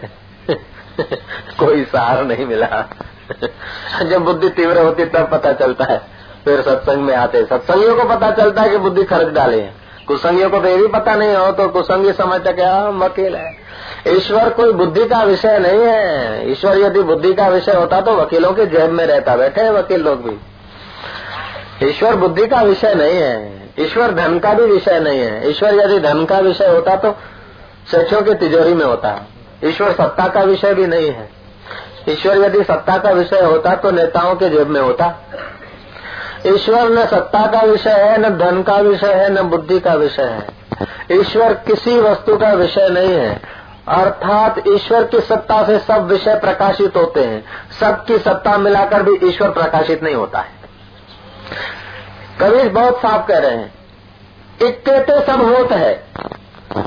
इक्के ते सब होते है। सब ते एक न हो उस एक से सब की खबर हो सकती है, लेकिन सब मिलकर भी उसकी खबर रखे। तो नहीं। सबको, सब मिलके भी उसको उसको नहीं जान सकते। मन उसको मिलके नहीं जानता। इंद्रिया, हाथ, पैर, जगत के लोग सब मिलके ईश्वर को देखना चाहे तो दिखेगा नहीं। दिखेगा तो माया भी शरीर दिखेगा, ईश्वर का। ईश्वर तत्व तो नहीं दिखेगा। तो जब तक ईश्वर तत्व नहीं दिखा तो ईश्वर तत्व कैसे दिखेगा? ईश्वर तत्व देखने को आप चलते उत्साह से, चलते चलते आपको पता चलेगा कि मेरे हाथ में नहीं ईश्वर देखना। तो आप मिटने का रास्ता लेंगे। जब आप मिटने का रास्ता लेंगे, आप हट जाएँगे तो ईश्वर बच जाएगा। इसलिए धर्म की शुरुआत होती है प्रणाम से, दंडवत से, नमस्कार से झुकने से। धर्म मिटने का रास्ता दिखाता है। वेदांत या धर्म कोई व्यक्तित्व का श्रृंगार नहीं कि चलो कथा में जाए तो अपना जरा वट पड़ेगा। अरे, कथा में तो वट घुमाने के लिए आना पड़ता है। कथा में, सत्संग में तो वट जो भी है मनु भाई का, वो हटाना पड़ता और महावट पैदा होता है। शाश्वत वट जिसका है, वो पैदा हो जाता है। खैर बेगू का सेवक शुक्र अप्सरा के पीछे पीछे गया। अप्सरा तो उड़कर पहुँच गई अपने सहेलियों के बीच। और शुक्र गया, स्वर्ग में तो स्वर्ग का अधिष्ठाता इंद्र। इंद्र ने देखा कि प्रभु की सेवा करने वाला ब्रह्म ज्ञानी की सेवा करने वाला शुक्र आ गया है। इंद्र अपने आसन से नीचे उतरे और बोला कि, निदान, हमारा स्वर्ग पावन हुआ। बैठिए, हमारा आसन पावन कीजिए। बड़े भाग्य की बात है कि आप जैसे महापुरुष हमारे स्वर्ग में आए हैं। तो बैठा, अर्घ्य पाठ से पूजन किया, इंद्र ने। योग वशिष्ठ में ये प्रसंग है। तो शुक्र के मन में तो वो वासना लगी थी। अर्ध कच्चा था। पूरा ज्ञानी तो नहीं था, साक्षात्कार तो किया नहीं था, और महामूर्ख भी नहीं था। महामूर्ख होता तो संसार को उसके लिए तो संसार का हर मास काफ़ी हो जाता है। महामूर्खों के लिए तो संसार का हर मास काफ़ी हो जाता है। एक स्त्री काफ़ी हो जाती है उसको गिराने के लिए। तो संसारी स्त्री से गिरे ऐसा भी नहीं था, और कभी न गिरे ऐसा भी नहीं था। बीच का था। इंद्र ने अर्घ्य पाद से पूजन किया। इंद्र ने कहा कि हमारा स्वर्ग पावन कीजिए, घूमिए। को बोले हाँ चलो, मैं जाता हूँ घूमने को। इंद्र ने दूत दिए, घूमता, घामता, लेकिन उसका मन तो उसी तिलोक में उसको विश्वासी को ही देख रहा था। और तो नंदन वन उसे अच्छा नहीं लगे। जहाँ वासना होती है, वही चीज़ अच्छी लगती है। जिसमें वासना जहाँ टिके ना, उसको वही अच्छा लगता है। यहाँ पिक्चर की वासना वाला आदमी को सत्संग अच्छा नहीं लगेगा। हाँ और जो शराब कबाब की इच्छा वाला होगा, उसको भगवान का बाल भोग का स्वाद नहीं आएगा और बाल भोग वाले को शराब में से स्वाद नहीं होगा। तो स्वाद तुम्हारी वासना का होता है, सीधी बात है। जहाँ तुम्हारी वासना होती है, वहाँ स्वाद होता है। तो वासना भी तीन प्रकार की होती है। तामस वासना, राजस वासना और सात्विक वासना। ये तीनों ही वासना है। तामस वासना से राजस वासना अच्छी है। राजस से सात्विक अच्छी है, लेकिन है ये भी बंधन। लोहे की कड़िया, तांबे की कड़िया और सोने की कड़िया। है सब कड़िया। साक्षात्कार का मतलब ये तीनों कड़िया फेंक दिया जिसने। उसका नाम है साक्षात्कार। शुक्र को साक्षात्कार भी नहीं था, तांबे की कड़िया भी नहीं थी, लोहे की कड़िया भी नहीं थी, स्वर्ण की कड़िया पहनने को घूम रहा था। और विश्वासी ने देखा, वो पिघल गई। शुक्र उसको देखकर पिघल गए। निदान वर्षों तक वहाँ रहे, क्योंकि वहाँ तो फ्री है सब। अमेरिका है, जस्ट अमेरिका समझो। तुमने देखा होगा हिप्पी लड़कियाँ हिप्पी माइया। उनका भारतीय माइयों से चेहरा अथवा शरीर थोड़ा, चमड़ा थोड़ा खुला हुआ होता है। लेकिन उनकी आँखों में तुम देखना, उनकी आँखों में आकर्षण की आभा नहीं होगी। और भारत की देहात की माई होगी, अथवा जितनी पुराने सिस्टम से जीने वाली माई होगी, उतनी उसकी आँखों में आभा होगी। भले वो काम की आभा न हो, फिर भी उसके अंदर प्रेम होगा। उनके नेत्रों से कुछ आकर्षण टपकेगा। तुम्हारी माँ है, तुम्हें पता नहीं है, तुम्हारे भारतवासी तुम्हें पता नहीं। उनको देखकर तुम्हारे चित्त में विकार पैदा हो सकता है, लेकिन प्रेम पैदा होना कठिन है। और भारत की माताओं को देखकर तुम्हारे दिल में प्रेम भी पैदा हो सकता है। हमने कई ऐसी माताओं को देखा। एक जगह पे मैं गया था अभी दो दिन पहले। खाली से एक जगह ही देखने गया था, कुछ कहीं गया था। तो वहाँ एक वृद्ध माता थी। तो हमने देखा कि उनके नेत्रों में आभा है। मैं किसी के घर कुछ लेता नहीं। वो माँ ने कहा कि भाई थोड़ा सा तो लोग खाली नहीं जाओ खाली नहीं तो मैं अच्छा जरा सा दूध ले लेता हूँ फिर दूध लेने अंदर बैठा तो फिर वो आई माता जी बोले भाखरी लेशो सवार नहीं बनाएली છે મેં કીધું લાવો એક ભાખરી ની ત્રણ ભાખરી ખાઈ ગયો નાથ ને तो जिनके जीवन में संयम होता है अथवा जिसमें सदाचार होता है ना, उनका सदाचार होने से उनके जीवन की शक्ति उर्दगामी होती है। उर्दगामी होती है तो नेत्रों में और वाणी में उनमें आकर्षण होता है, आभा होती है। और विदेशी लड़कियों में फ्रीडम होता है ना, बचपन से ही वो लोग ऐसे ही सिस्टम है कि इसका ये वो। तो उनका जीवन नीचे के केंद्रों में होता है तो उनकी आभा खर्च हो जाती है। इसलिए उनको बार बार पत्नियाँ बदलनी पड़ती है, पति बदलने पड़ते आकर्षण, प्रेम और आभा नष्ट हो जाती है। और भारत में ऐसी परंपरा नहीं थी। और अभी जरा फ्रीडम हुआ तो इसलिए बदलना भी चालू हो गया है। तो स्वर्ग में भी फ्रीडम है। उसलिए अप्सराएँ बदलते रहते हैं और सब ये हो। तो शुक्र में संयम था। और आभा संपन्न महापुरुष की सेवा करता था, उसलिए शुक्र में आभा थी। जब तक आभा थी, तब तक स्वर्ग के लोगों ने सेवा की, और जब आभा नष्ट हो गई तो स्वर्ग से गिराए गए। तुमने देखा होगा, बुढ़ा और बुढ़ी बहुत लड़ते हैं।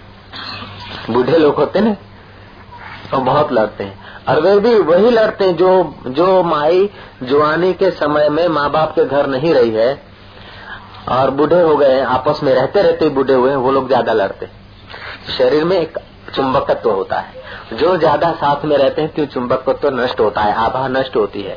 आभा नष्ट हो जाए तो आदमी खिन्न होता है, फिर एक दूसरे के ऊपर बरसता रहता है। इसलिए परंपरा थी कि लड़की शादी करके जाए ससुराल में दो चार महीने रहे, छह महीने रहे, दो महीने मायके आ जाए, चार महीने मायके आ जाए। अब गुरु भी शिष्यों के बीच रहता है।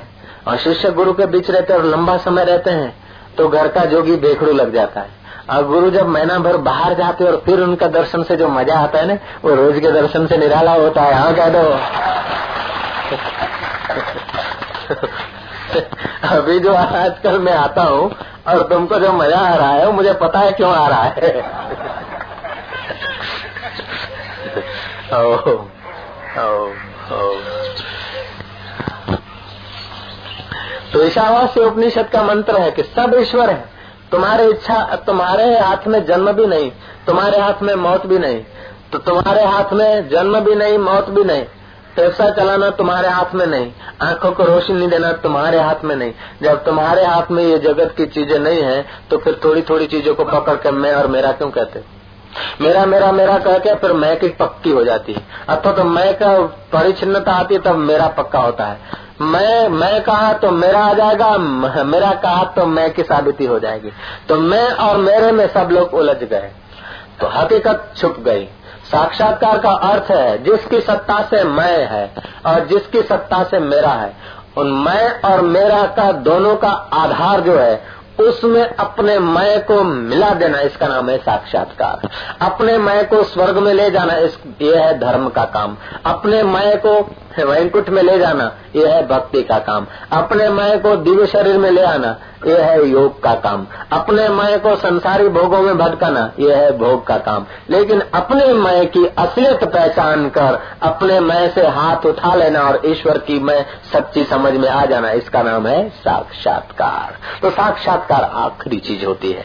कृष्ण के दर्शन हो जाना एक बात है साक्षात्कार होना दूसरी बात है। माता जी के, अम्मा जी के दर्शन होना एक बात है। साक्षात्कार बात दूसरी है। कबीर और नानक के दर्शन हो जाना एक बात है, कबीर और नानक का उपदेश सुनने को मिल जाना एक बात है, लेकिन कबीर और नानक जिसकी सत्ता से कबीरत्व को उपलब्ध है, ऐसी सत्ता का अनुभव करना है तो आपको अपने आप में आना पड़ेगा। आशाराम की मुलाकात या दर्शन एक बात है, पुण्य होता है सत्संग से, संतों की वाणी से। साक्षात्कार तो आपको अपने आप की खोज करने से ही होगा। अपने आप की खोज ये उपनिषद बताती है, थोड़ी देर के लिए तो रिसर्च करेंगे। सत्संग बाद में होगा, तुम लोग इंतज़ार कर रहे थे। तो मैं जरा झपकी लेके आ गया। बैठा था, फिर थोड़ी झपकी ले ली अपने आप में। झपकी ले ली तो खजाना उछला, में के उछला पे जरा बांट के आओ।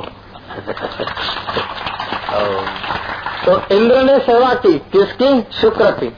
शुक्र ने किसकी सेवा की? शुक्र ने सेवा की। शुक्र इंद्रजीत था। और इंद्र उसकी सेवा कर रहा था। लेकिन इंद्रजीत को भी सेवा करनी पड़ती। है इंद्रजीत को किसकी सेवा करनी पड़ी? भृगु को। अब भृगु को, भृगु किसकी सेवा करें? भृगु किसी की सेवा नहीं करें। भृगु एकांत में बैठे, अपने आत्मा में मस्त। तो जो अपने आप में मस्त है, वे बोलते हैं तो ठीक है, मौन है तो भी ठीक है। हमारे संपर्क में तो ठीक है, कहीं भी है, फिर भी उनकी करुणा और कृपा से बहुत बहुत शुभ होता है। इसलिए जैन धर्म में एक बड़ा सुंदर मंत्र है, नमो अरिहंता नाम, नमो सिद्धा नाम। जो अरिहंत है, जो ज्ञानी है, जो सिद्ध पुरुष है, उनको एक सिद्ध नहीं, काली महावीर नहीं, बुद्ध नहीं, कृष्ण नहीं, क्राइस्ट नहीं, जो भी सिद्ध पुरुष है, जो भी बुद्ध पुरुष है, उनको हमारा नमस्कार है। बुद्ध पुरुष में जो साक्षात्कार किए हुए महापुरुष है, जो भी है, जहाँ भी है मतलब उनका शरीर न है, फिर भी हमारा उन सबको नमस्कार है। तो ये सब ऊँचे में ऊँची स्थिति है। मोहम्मद आए, उसके बाद इस्लाम चला। नानक आए, उसके बाद सिख धर्म चला। कृष्ण आए, राम आए, गांधी आए, उसके बाद गांधीवाद चला। सनातन धर्म कब चला? न कृष्ण बता रहे हैं, न राम बता रहे हैं, न बुद्ध बता रहे हैं, न ईसा बता रहे हैं। सनातन माना जब जो जिसका कोई अंत ही नहीं। कब से प्रारंभ हुआ? कोई पता नहीं। तो ज्ञान के प्रारंभ का अंत नहीं है। प्रारंभ का भी पता नहीं और अंत का भी पता नहीं हुआ अज्ञान के प्रारंभ और अंत का पता होता है। अज्ञान के प्रारंभ का भी पता जल्दी से तो नहीं पड़ता है। अज्ञान के अंत का पता पड़ता है। ज्ञान का अंत नहीं है। ज्ञान का आदि भी नहीं है। तो जो ज्ञान स्वरूप आत्मा की खबरें दे, जिस धर्म में आत्मज्ञान की खबरें हो, उस धर्म का नाम है सनातन धर्म। और जिसमें रीत रिवाज ऐसा खाना चाहिए, पानी उबाल के पीना चाहिए, खुदा ताला के वहाँ बंदगी करना चाहिए, ऐसा चाहिए, ऐसा नहीं चाहिए, ये जो है नियम, जनसाधारण के उत्थान के लिए, उसको बोलते हैं पंथ अथवा धर्म। और सनातन धर्म जो है, वो शुरुआत में तो ये नियम तो बताता है, अंत में बोलता है कि ये भी नियम तीन गुणों के अंदर है। और ये भी व्यक्ति विशेष के अलग अलग नियम है। मेरे पास, मैं गया था अभी नारेश्वर। मुझसे लालजी महाराज ने पूछा कि व्यक्ति का धर्म क्या होता है? मैं क्या व्यक्ति, जैसी व्यक्ति, ऐसा धर्म? हर व्यक्ति का अपना धर्म हो सकता है। तुम एकांत में बैठे हो राम जी के भक्त हो तो तुम्हारा धर्म है राम राम करना और आए हुए हमारे जैसे आशाराम की सेवा करना। हमारे भाई बहन है आशाराम का धर्म है, आओ सत्संगियों को ब्रह्म ज्ञान देना। और यदि अपने को कुछ मानते हो, हम आश्रमवासी हैं, हम हिंदू हैं, हम ये हैं, अपने को कुछ माना, जैसा आप अपने को मानते हो, ऐसा आपका धर्म हो जाता है। अपने को सिपाही माना तो यातायात साइड देना तुम्हारा धर्म हो जाता है। अपने को डॉक्टर माना तो मरीज़ को जल्दी से जल्दी आराम हो और मरीज़ ठगा न जाए। मरीज़ में बसा हुआ परमात्मा, ऐसी भावना करके उसकी सेवा करना, ये डॉक्टर का धर्म है। अपने को व्यापारी माना तो ग्राहक को कम पैसे में बढ़िया वस्तु मिले और तुम्हारा वाजबी गुजारा हो रहे। ऐसा व्यवहार करना तुम्हारा धर्म है। तो ये व्यक्ति व्यक्ति का धर्म अलग हो सकता है। मुसलमान अपने को माना तो बांग देना तुम्हारा धर्म है। और अपने को सिख माना तो एक ओंकार सतनाम करना तुम्हारा धर्म है। और अपने को वागरी मानना तो डेकला लेके कारी देवी का बजाना तुम्हारा धर्म है।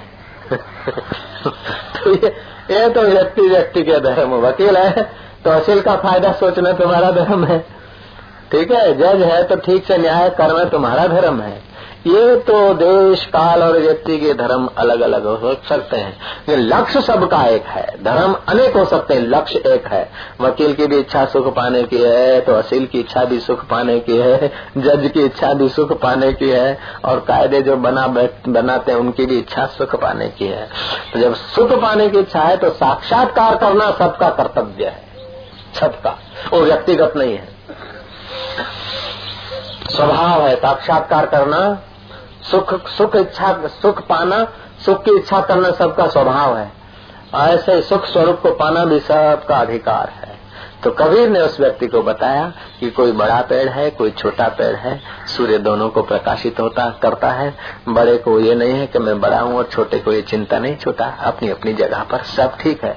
तुम जहाँ हो, जैसे हो, यदि स्वीकार कर लेते तो तुम, तुम्हारे में, मेरे में भेद नहीं है। लेकिन तुम अपने को छोटा मानते हो, मेरे को कुछ दायरे में लगाते हो, और हम दोनों के अस्तित्व जिससे हो रहे उसको नहीं देखते हो तो झगड़ा बना रहेगा। अस्तित्व की तरफ़ जब ये नज़र जाती है तो झगड़ा शांत है, गरीब से अमीर के तरफ़ देखता है कि अमीर सुखी है। अमीर और बड़े के तरफ़ देखता है कि ये सुखी है, और बड़ा फिर चीफ मिनिस्टर के तरफ़ देखता है कि वो सुखी है। और चीफ मिनिस्टर तो बाईस चीफ मिनिस्टर इंदिरा माता की सेवा में होते हैं। यू करते वो समझते माता जी सुखी है, और माता जी तो फिर आनंदमयी माता जी के आगे घुटना टेकती। अब बताओ कौन बड़ा? जिसने अपने आत्मा को जान लिया, आत्मा साक्षात्कार कर लिया, वो बड़ा हो गया। एमपी के गवर्नर मेरे से मिले थे अंगत अभी गया था ना तो। उन्होंने कहा कि भाई स्वामी जी, हम न गरीबी हटा सकते हैं, न रोटी दे सकते बोल देते हैं लेक्चर तो कर देते हम भी। भाषण कर गवर्नर के राज्यपाल के नाते जहाँ जाते हैं, ऐसी डिम डिम बजा देते लेकिन अंदर से कॉन्शियस इनकार करता है। है इतना भी कह सकते हो, सौभाग्य है तुम्हारा यार। इतना भी कह सकते हो ना यदि सौभाग्य नहीं तो आदमी इतना बेईमान हो गया है कि साधु के आगे भी सच नहीं बोल पाता है। आदमी इतना बेईमान हो गया कि साधु के आगे भी सच्चे हृदय की बात नहीं करता इतना ऊपर ऊपर कवर चढ़ा दिए, इतनी इच्छा और वासना और धारणाओं के अंदर कवर ऊपर चढ़ गए कि आदमी खो गया, इच्छाएँ रह गई। आदमी खो गया उसकी मांगे रह गई। जिसके लिए तुम मांगे रखता है, उसको तो पहले खोज। जिसके लिए मांगे हैं, उसको खोजने का नाम है साक्षात्कार का जिज्ञासु। और खोज पूरी हो जाए तो समझो साक्षात्कार हो गया। तो किसी व्यक्ति की आज के दिन खोज पूरी हुई थी। आसोद सुद दो दिवस, संबत भी सही की सगुरुवर संबत भी सही की मध्यान ढाई बजे मिला ईश से। किसी को नहीं लगेगा, आज तो नहीं लगेगा। लगा किसी को? देह सभी मिथ्या हुई, जगत हुआ निसार। गुरुवर जगत हुआ निसार। हुआ आत्मा से तभी अपना साक्षात्कार। जब साक्षात्कार हो जाता है ना तो जगत सारा मिथ्या लगता है। देह सारी मिथ्या लगती है। क्योंकि पहले भी नहीं था, बाद में भी नहीं रहेगा। सपना पहले नहीं होता है बाद में नहीं होता तो बीच में क्या है? बीच में भी नहीं है। सूर्य के सात रंग है। ये गुलाब गुलाब क्यों, गुलाबी क्यों है? इसने और सब रंग लिए, गुलाबी वापस किया। गुलाबी नहीं रखा उसलिए गुलाब। है ठीक है ना? गुलाबी नहीं रखा उसलिए ये गुलाबी है। तो जो नहीं है वो दिखता है ना? ऐसे ही परमात्मा में जगत नहीं है, तभी दिखता है। मानोगे कि नहीं? ऊपर ऊपर से मानते जब सचमुच भीतर से मानोगे तो साक्षात्कार हो जाएगा। अच्छा अब तो जो जगह वो लोग शिविर में रहे हैं ना, उनकी पंगत होगी। जब साक्षात्कार होता है ना तो उसके हृदय में क्या अनुभूति होती? है दिल के द्वार खुले, कोई भी आ जा। जात, पात, भेद नहीं रहता। सुख, दुख का ये कुछ देगा, कोई भेद नहीं रहता। दिल जा, दरवाज़ा, मुँह खोलिया, हर एक लाए एक जहरा। छो बिचारिया, तय में ईंदा माण्हू कहिड़ा कहिड़ा हर एक खां बेगानो आया, हर एक सां थम यारी। हिन हुन सां छा मुंहिंजो मतलब मुंहिंजी दुनिया न्यारी। इस उपनिषद का पहला मंत्र चला था सुबह ग्यारह बजे प्रवचन में।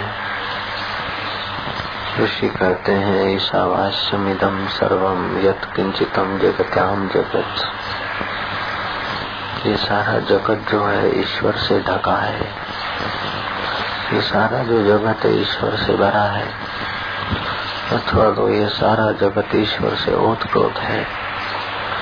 जैसे तलवार लोहे से ओतप्रोत है, गहना सोने है तरंगे पानी से ओतप्रोत है,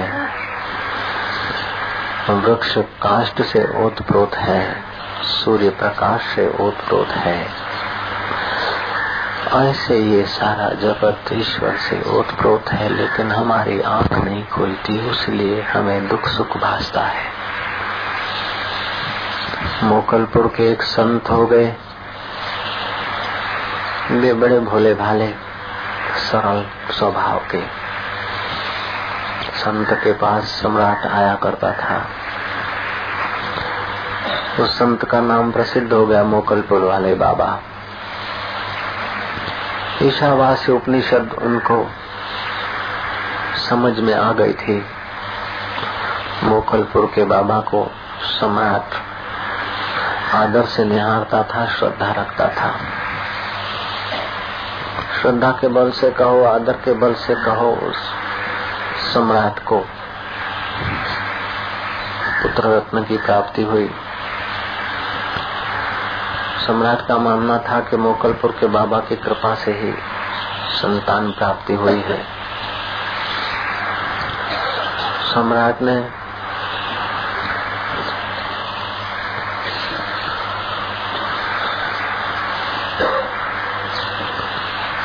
सम्राट ने कोई फ़ंक्शन रखा। बाबा का आगमन हुआ उस फ़ंक्शन में। बाबा का आगमन हुआ फ़ंक्शन में।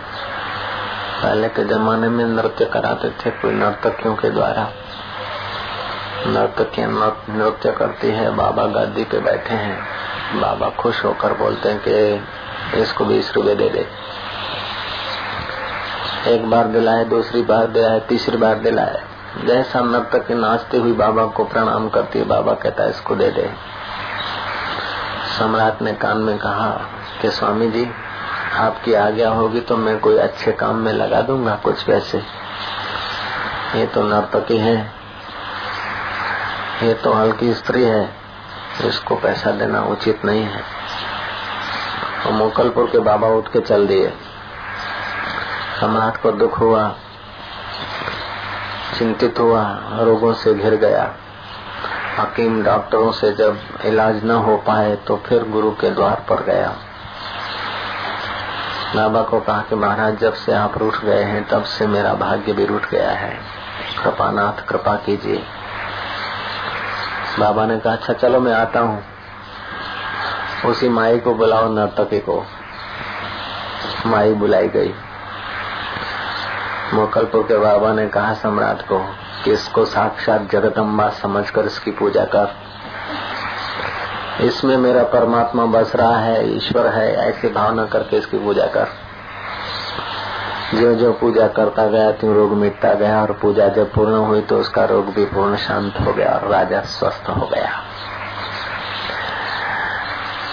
हरिगिर बाबा एक मशहूर संत हो गए। उनसे किसी संतों ने पूछा। आपस में संत संत बैठे थे। ये अथर्वेद का उनतालीसवा अध्याय, उपनिषद का पहला मंत्र, ईशावास्य उपनिषद का विषय में कह रहा हूँ। ईशावास्यम इदम सर्वम यत किंचितम जगताम जगते न त्यक्ते न भंगिता माँ कश्चित जब सब ईश्वर है तो लोभ मत करो। जब सब ईश्वर है तो द्वेष किससे करोगे? जब सब ईश्वर है तो राग भी किससे करोगे? जब सब ईश्वर है तो संग्रह भी किस लिए करोगे? सब ईश्वर का है, ये सारा धन जो है, ईश्वर का है। प्रलय काल में धनवानों का धन नहीं रहता है। प्रलय काल में तो सृष्टि का कोई तत्व ही नहीं रहता। तो तुम्हारी सत्ता और धन की क्या कीमत है? इसलिए त्याग में निगाहों से जियो। अथवा तो ईश्वर में निगाहों से जियो। सम्राट ने देखा कि घृणित दृष्टि से घृणा हमारे में बढ़ती है और प्रभु की नज़र से हमारे में प्रभु का सामर्थ्य खिलता है। ऐसे एक दूसरे संत थे, हरिगिर बाबा। वो हरिगिर बाबा से पूछा कि तुम स्वामी जी कैसे बने? घर कैसे छोड़ा? हरिगिर बाबा कहते हैं कि हम बच्चे थे, खेलते थे तो एक साधु आता था हमारे साथ गिल्ली डंडा खेलने को। वॉलीबॉल खेलने को साधु, बूढ़ा साधु आ जाया करता था। भिक्षा मांग के एक दिन आ ही रहा था तो उसको कुछ चिकना चपाटा मिला होगा तो उसकी झोली के पीछे कुत्ता भागा आ रहा था। बाबा ने झोली टिंगा दी, लेकिन वो कुत्ता झोली को और बाबा को भूलता ही नहीं था। बाबा ने कहा, थोड़ा ही मिला तू चला जा। आज तेरे ऐसे का काम है, नहीं है, तू चला जा। कुत्ता ने नहीं माना। दूसरी बार कहा, नहीं माना। तीसरी बार बाबा आ गए अपने बाबा पने में। और कुत्ता को कहा, उल्टे पर लौट जा। तो कुत्ता रिवर्स में लौटा। मुँह इधर और पे मुँह छू दे। हम लोग देखकर चकित हो गए कि कुत्ता आपकी आज्ञा मानता है? बाबा जी बताओ कि आपके पास क्या रहस्य है? बाबा ने कहा, रहस्य मेरे पास एक ही है, मैं मंत्र सिद्ध कर लिया हूँ। इसलिए सारी सृष्टि का कोई भी व्यक्ति मेरी आज्ञा का उल्लंघन नहीं कर सकता। यदि मैं पूरे प्राणों से कह दूँ तो यदि वह संकल्प चलाए मूर्धा भी जीवित हो जाए। हम लोग ऊपर ऊपर से जीते हैं। हमारी जो रिज़र्व एनर्जी पड़ी है, उसका हम उपयोग नहीं करते हैं। अब तो वैज्ञानिक सिद्ध कर रहे हैं कि दो प्रतिशत हम लोगों ने अपनी ऊर्जा, अपनी एनर्जी खर्च की है अथवा विकसित की है, दो तीन प्रतिशत। सत्तावन अट्ठावन प्रतिशत तो ऐसा ही हमारा मस्तिष्क पड़ा है। फेफड़ों में तीन हज़ार छिद्र हैं, हमारे पाँच सौ तीन, चार सौ तीन सौ काम देते हैं, बाकी के ऐसे ही पड़े हैं। न हम पूरे प्राण से जी पाते हैं, न हम पूरे भाव से जी पाते हैं, न हम पूरे बल से जी पाते हैं। हम जो भी कुछ करते हैं, अपूर्ण अपूर्ण, क्योंकि अपूर्ण प्रकृति में हम उलझ गए हैं। उसलिए हमारी जीवन शक्तियाँ भी अपूर्ण ही रह गई है। जब पूरे प्राण से तुम कुछ कर देते हो तो घटना घट जाती है। पूरे प्राण से तुम कुछ कर देते हो तो तुम सफल हो जाते हो। तो भक्ति भी हम लोग पूरे प्राण से नहीं करते हैं, ध्यान भी पूरे प्राणों से नहीं करते हैं, व्यवहार भी पूरे प्राणों से नहीं करते भोजन भी ठीक से पूरे प्राणों से नहीं खाते हैं। तुम जहाँ हो, जहाँ जो कुछ करते हो, वहाँ नहीं हो, और जगह कुछ हो। जिस वक्त जो करते हो, उसमें यदि पूरे उतर आओ तो हर कार्य भक्ति बन जाएगा।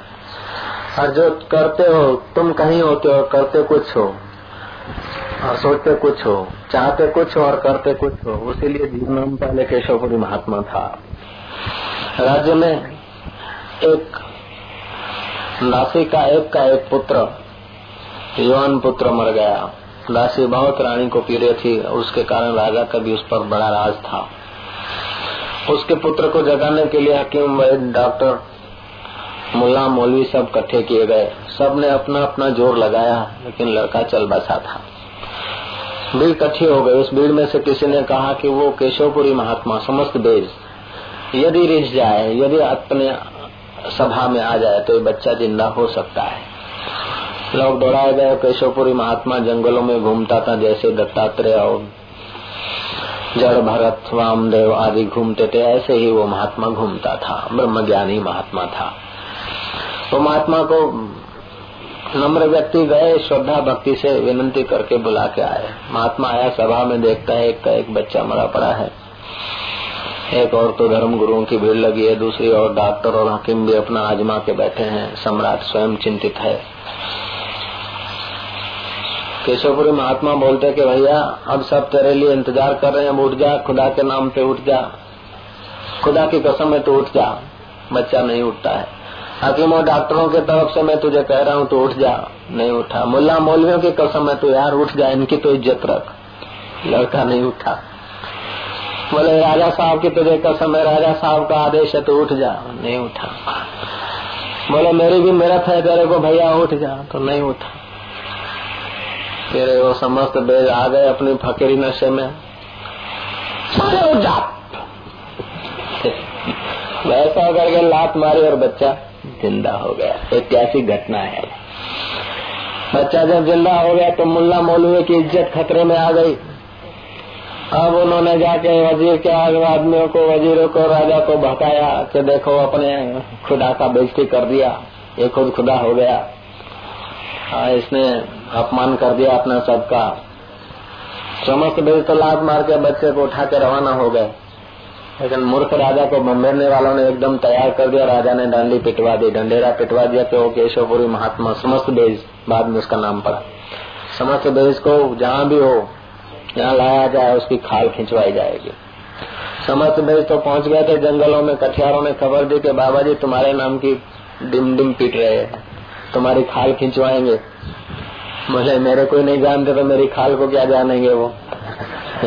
और मेरे को ही नहीं देख सकते हैं तो मेरी खाल कभी नहीं खिंचवा सकते हाँ। केशवपुरी की खाल खिंचवा सकते हैं, मेरी खाल नहीं खिंचवा सकते हैं। मैं तो ईशावास्य मिदम सर्वम हूँ। मेरा एक शरीर नहीं है, इस शरीर की खाल खिंच जाएगी, लेकिन हज़ारों हज़ारों शरीर मेरे ही तो हैं। और लोग सुनकर भागते, लेकिन ये केशवपुरी महात्मा सुनकर खबर राज में गया थे बोले, क्या बात है? करो तैयारी, जल्दी करो फिर। जी के भी देख लिया, खाल रख कर भी देख लिया आप खाल देकर भी देख लेंगे। मेरा जीवन ही एक देखने मात्र है। गुरु ने कहा, देखते ही रहना। बनना